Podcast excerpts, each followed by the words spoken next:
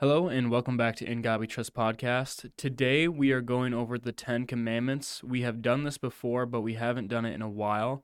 So I'm just going to go down the line and read the Ten Commandments and also read the what does this mean afterwards. It's just a little explanation of the commandments. So let's get right into it.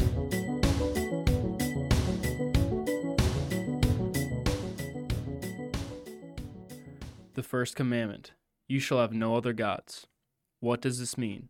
We should fear, love, and trust God above all things. The second commandment You shall not misuse the name of the Lord your God. What does this mean?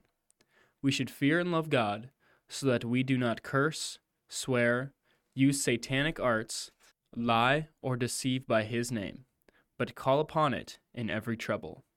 Pray, praise, and give thanks. The third commandment Remember the Sabbath day by keeping it holy. What does this mean? We should fear and love God so that we do not despise preaching in His word, but hold it sacred and gladly hear it and learn it. The fourth commandment Honor your father and mother. What does this mean? We should fear and love God so that we do not despise or anger our parents and other authorities, but honor them serve and obey them, love and cherish them. The fifth commandment You shall not murder. What does this mean? We should fear and love God so that we do not hurt or harm our neighbor in his body, but help and support him in every physical need.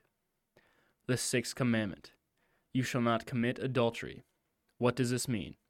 We should fear and love God so that we lead a sexually pure and decent life in what we say and do and husband and wife love and honor each other. The seventh commandment You shall not steal. What does this mean? We should fear and love God so that we do not take our neighbor's money or possessions, or get them in any dishonest way, but help him to improve and protect his possessions and income. The eighth commandment You shall not give false testimony against your neighbor. What does this mean?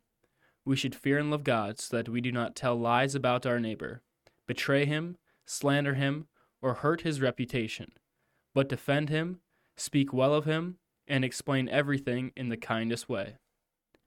The ninth commandment You shall not covet your neighbor's house. What does this mean? We should fear and love God so that we do not scheme to get our neighbor's inheritance or house, or get in a way which only appears right but help and be of service to him in keeping it.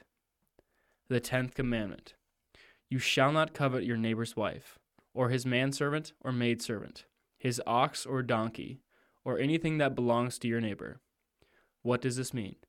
We should fear and love God so that we do not entice or force away our neighbor's wife, workers, or animals, or turn them against him, but urge them to stay and do their duty.